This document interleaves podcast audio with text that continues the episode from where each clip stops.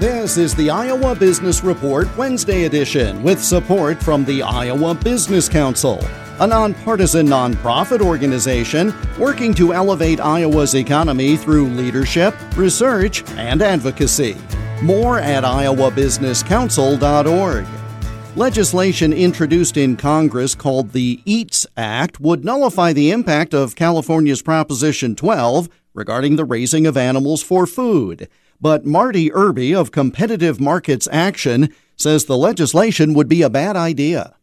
The EATS Act is written so broadly that it would potentially even nullify the state law in the state of Kentucky that makes Kentucky bourbon bourbon. I don't think there are many members of Congress in Kentucky that like that, but there are also dairy laws, egg laws, poultry laws, beef laws all across the country that this bill would nullify because it's written so broadly. So I think it's going to be interesting to see how this all shakes out. We feel really good about our position now. We had a fly in here in Washington, D.C. with about 20 or 30 farmers and ranchers from all across the country, and we did 90 in person meetings.